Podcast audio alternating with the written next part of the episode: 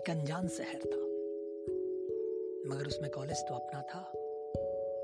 Campus दो थे तो क्या हुआ, कॉलेज तो सेम था।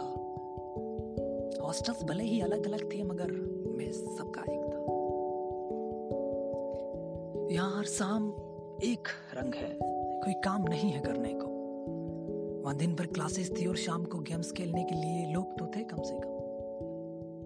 ये सब एक सपना सा बन गया है, बस यादें आया जाया करती है। वो सुबह लेट से उठना, मेस में जल्दी से खाना, क्लासेस को भागना, प्रोफेसर से हमेशा डांट खाना, बहुत याद आता है। और फिर क्लासेस में सोना एंड सेम में सब कुछ 2 दिन में बढ़ना, लैब्स में देर रात तक बैठना, बात करने पर बीजू सर का फटकारना, हम इसे नहीं करते हैं।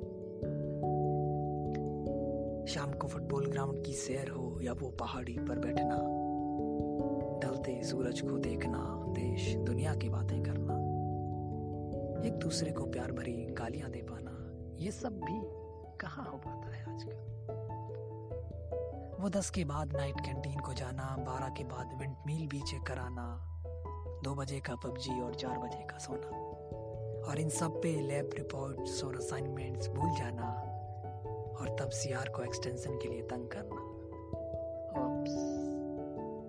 वो समय भी कितना मजेदार था, उस वक्त क्या मालूम था इन सब के लिए भी तरस जाएंगे, मिल नहीं पाएंगे यारों से, बस वीडियो कॉल्स और व्हाट्सएप ग्रुप ही रह जाएंगे।